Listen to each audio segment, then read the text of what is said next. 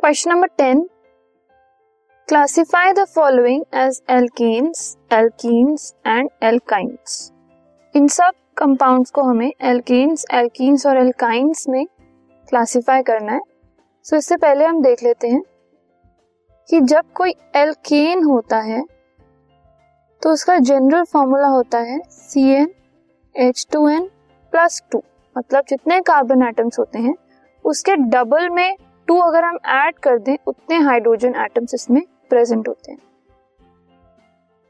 Alkenes में carbon के double hydrogen atoms present होते हैं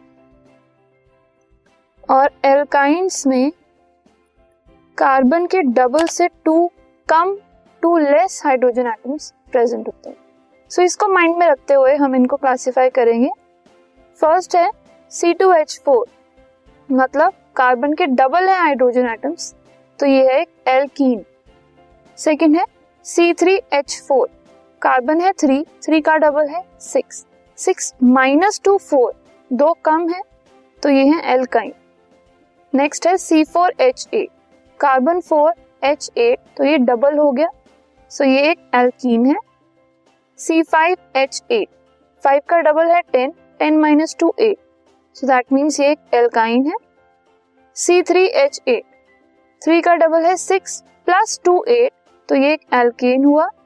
और C5H12 five H twelve five का double ten plus two twelve तो ये एक एल्केन है। This podcast is brought you by Hub Hopper Shiksha Abhiyan अगर आपको ये पॉडकास्ट पसंद आया तो प्लीज़ लाइक शेयर और सब्सक्राइब करें। और वीडियो क्लासेस के लिए शिक्षा अभियान के यूट्यूब चैनल पर जाएँ।